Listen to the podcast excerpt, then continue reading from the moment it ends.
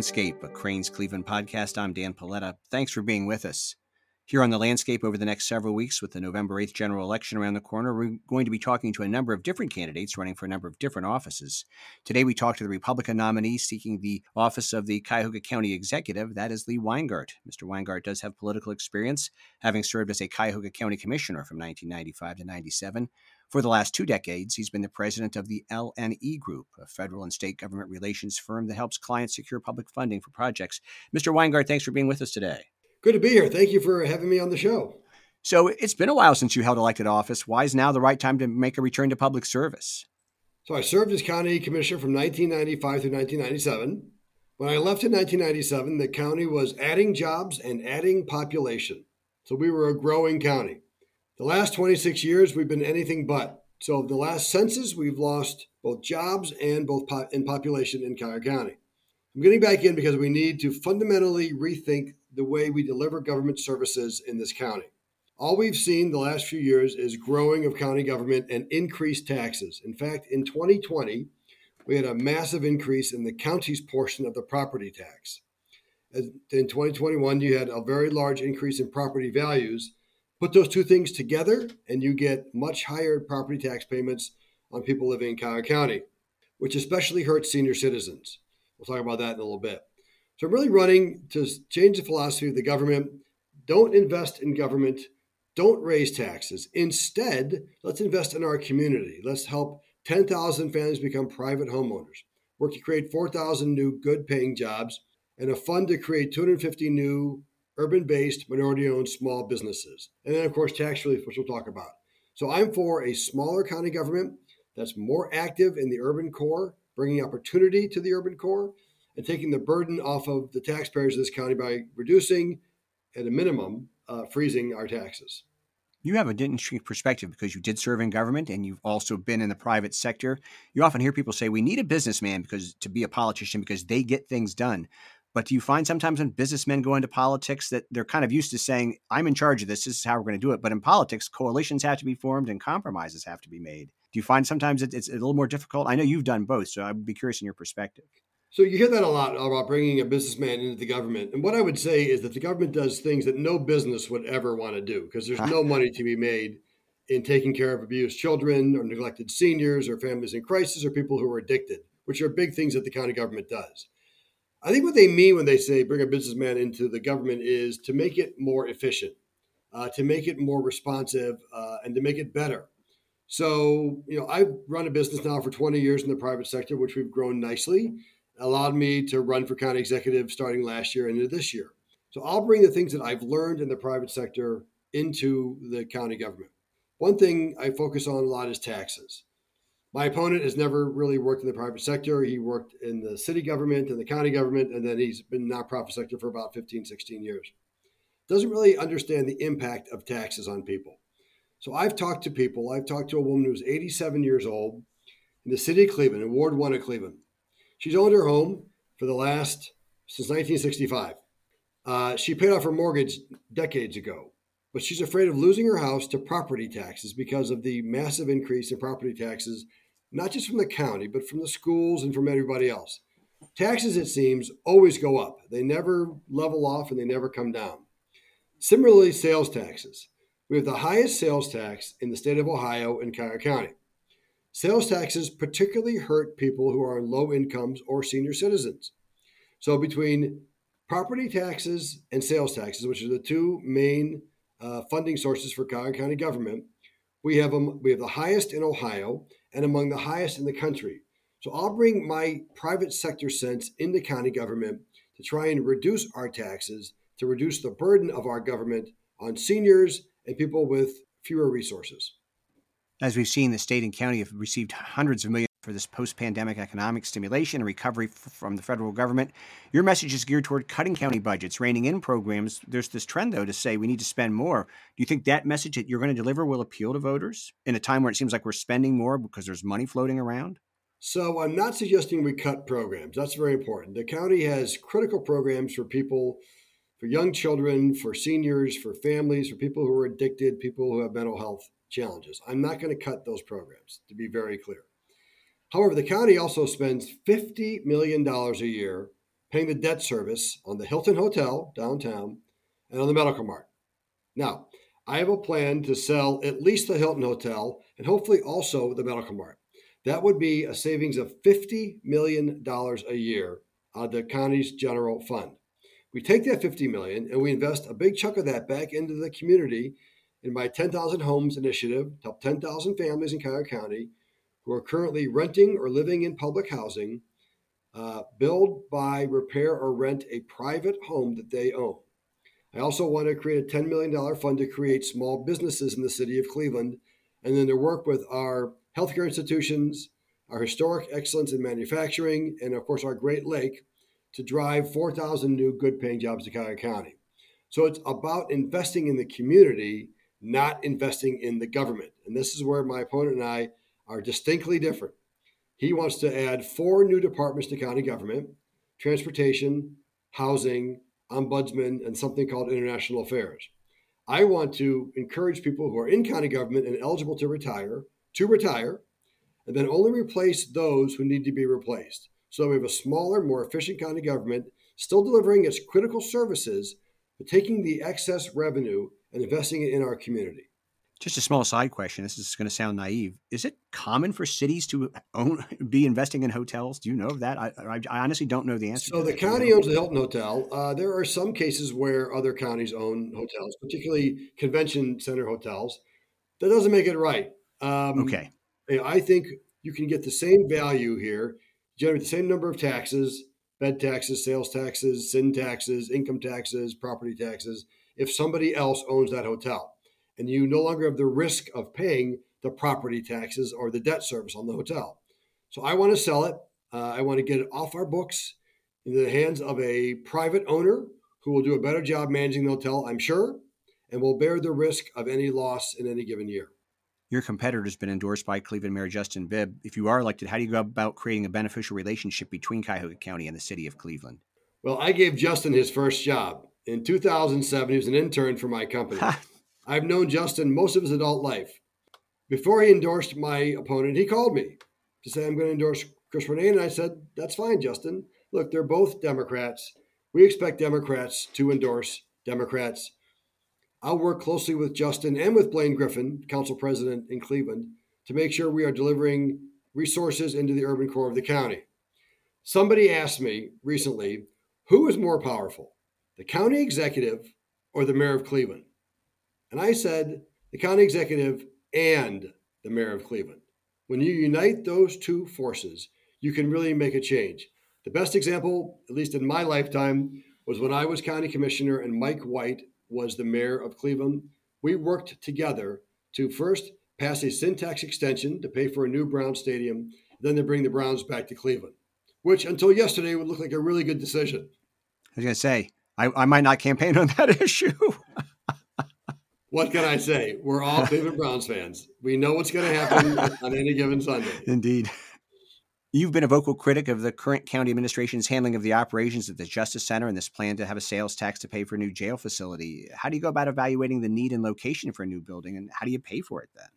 So, first thing, bring a new consultant in. For the last 15 or 16, maybe more than 20 years, the county uses the exact same consultant on every project the Medical Mart, Hilton Hotel, the jail, the Justice Center.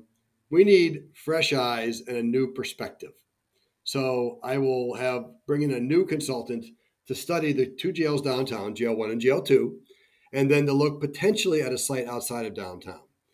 I'm coming to think that the answer is to renovate jail two, which is 700 beds, and reduce it to about 500 beds because we have to expand the size of the jail cells and make that the location for the most dangerous people that are arrested on crimes. So maximum security downtown uh, jail two and then look at a site outside of downtown Cleveland, not the current site the county has in mind, which is contaminated, but a different site where you might build a jail between 500 and 800 more, where you could put arrestees who are not viewed to be as dangerous as the ones you have downtown. You could probably build a uh, not a maximum security jail out there and save a lot of money. There's no chance that we can afford a $750 million jail in Cuyahoga County. Not going to happen. So I want to build a two smaller jails, So, roughly a capacity of about 1,200, which is exactly what Franklin County did this year. Franklin County opened up two new jails. Total capacity is 1,000. They did it for $360 million, half of what the county is kind of contemplating spending on one big jail. So, two smaller jails, and then invest equally in diversion and alternatives to pre-trial incarceration as opposed to just having people sit in jail all the time. I don't think that's the right way to go. If someone is not a violent offender and they're arrested, I'd like to see them get treatment. Uh, support is needed, but not hold them in jail if they are not violent and they're not a flight risk uh, to leave the county. Lee Weingart joins us today for the Landscape of Crain's Cleveland podcast. Mr. Weingart is running for Cuyahoga County Executive. You've talked about this current administration that the Cuyahoga County will spend less than 1% of its budget on economic development. What kind of concrete steps would you, I know you mentioned some things to improve minority representation in workforce and just and invest more in economic development? So let's talk about minority contractors first. So in any given year, the county spends about $400 million in contracts. Less than 1% go to minority owned businesses. Now, every county contract says that a minimum of 5% must go to minority owned businesses. But there's also something called the good faith effort, where a majority contractor can say, I tried to find a minority contractor, I couldn't find one, so they're excused from the 5%. So, ergo, we have the 1% of contracting business going to minority contractors. What I will do is change that. On the first day, I move to 10% instead of 5%. But importantly, I eliminate the so called good faith effort. If I get a contract that does not have at least 10% of the contract volume going to a minority owned business, I won't sign it. It's that simple. We must enforce some discipline in the contracting community so that we give opportunities to minority contractors. My goal ultimately is 20%. By the end of my second term as county executive, I want to have it to be 20%. That's how we grow minority businesses and opportunities for minority contractors in Cuyahoga County. Now, on the county itself, I have called for an end to municipal income taxes. So, the 56 communities that levy a municipal income tax, I'd like to take away that authority and consolidate it under Cuyahoga County. We'd have a single county administered, collected, and distributed income tax. I think that will make us much more competitive. When employers are looking at Cuyahoga County, they often see the situation with RITA, where their employees will pay two or three income taxes one to where they live and one to where they work. Well, under the system I'm proposing, it's a single 2.25% income tax that would come out of your paycheck every month, just like federal and state taxes are withheld. Simpler to file your tax return and makes our county much more competitive. It also eliminates the terrible situation where suburbs compete against each other to bring in new businesses, and they do it using income tax abatement. So, starving their own treasuries of the resources they need to fund police, fire, EMS, and other critical municipal services. So we'll make Cuyahoga County more competitive by having a simpler income tax that is collected and distributed by the county government. You mentioned the high property taxes and the elderly woman who was afraid of losing her house. You, um, you've talked about freezing these property taxes for elderly homeowners, but that would require a change in state law that the Cleveland Neighborhood Progress Association is lobbying for. What kind of role can the county executive actually play in this effort? And are you working closely with them to try to make that happen?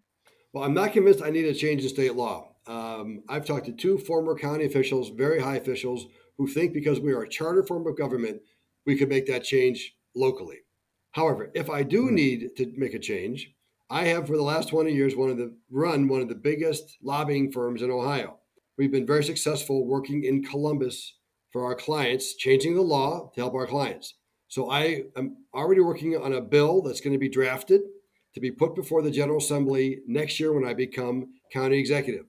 That bill is very simple. It will only apply to counties with a charter form of government and a million or more in population. That's just one, Cuyahoga County. It will freeze property taxes for senior citizens, so that means at least 60 years old, who are earning less than $50,000 a year, excluding Social Security and pension benefits.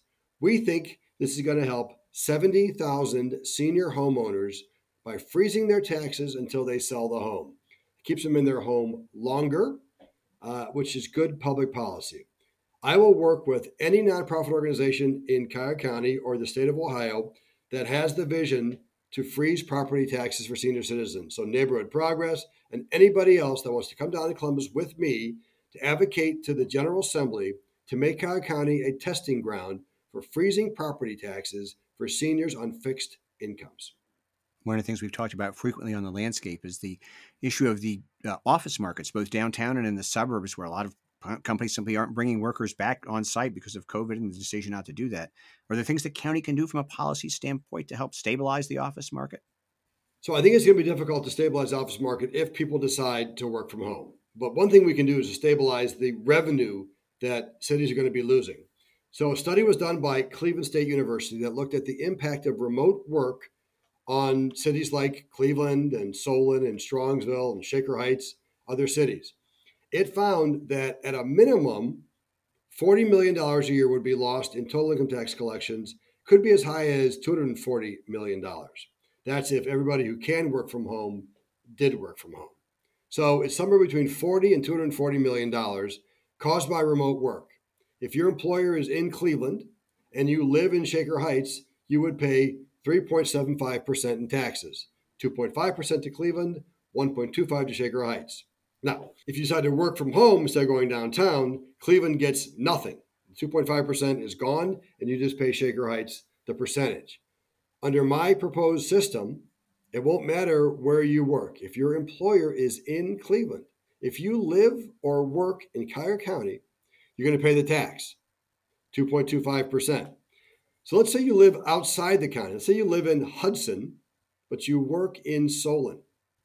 You're going to pay 2.25% to Cuyahoga County, and then whatever you pay to Hudson. So let's say you're paying over over 4% because we charge you 2.25% and Hudson charges you something as well. This will be an incentive for people to move back into Cuyahoga County. We can actually use tax policy to stem the outmigration of our population and to bring people back into Cuyahoga County. When was the last time you heard someone talk about using tax policy to grow the population of Cuyahoga County. Finally, you are the last Republican elected to a county office in Cuyahoga County, 1995. How do you appeal to voters across the aisle? So I started my campaign on the east side of Cleveland. I'm a Cleveland Heights kid. And so very comfortable working in wards 1 through 10 of Cleveland and in places like Warrensville Heights and East Cleveland. There was a great hunger for change in government. You saw that last year with the election of Justin Bibb as mayor of Cleveland. But I don't think that hunger has been abated. I think people still want change in county government. They don't see the county government being responsive to their needs. All they hear about is investments downtown, hotels, medical marts, other things, with very little investment in the neighborhoods of Cleveland and in the uh, first ring suburbs, the urban core of the county. So my message is very straightforward. Yes, we'll have some investment downtown. That's, of course, very important but we need to invest equally or more in the urban core of Cuyahoga County, where real people live, where people raise their families uh, every day, where they need some support. So, through 10,000 homes, 4,000 new jobs, and 250 new small businesses, we invest in the in the neighborhoods of Cleveland and in the first ring suburbs. So that message plays well. Doesn't matter if I'm in Glenville or Strongsville. People understand the critical importance of the city of Cleveland's health to the county. If we can keep Cleveland healthy, we can stabilize the population and jobs in Cleveland, that helps everybody in Cuyahoga County. So my message is not particularly partisan. It's not liberal or conservative. It's not Republican or Democrat. It's a message of hope that we can invest in these neighborhoods and change the form of what we do in county government, our where we deploy our resources, and how we spend the, the precious money uh, that we get from the taxpayers and the time we have as elected officials. So I am working across the aisle, as I have for the last 20 years in Washington and, and Columbus, to find Democratic partners to work with me to make Cuyahoga County a better place to live, work, raise your family, and retire for everybody. Lee Weingart, thanks so much for your time today. Great pleasure having you join us. Thank you very much for your time.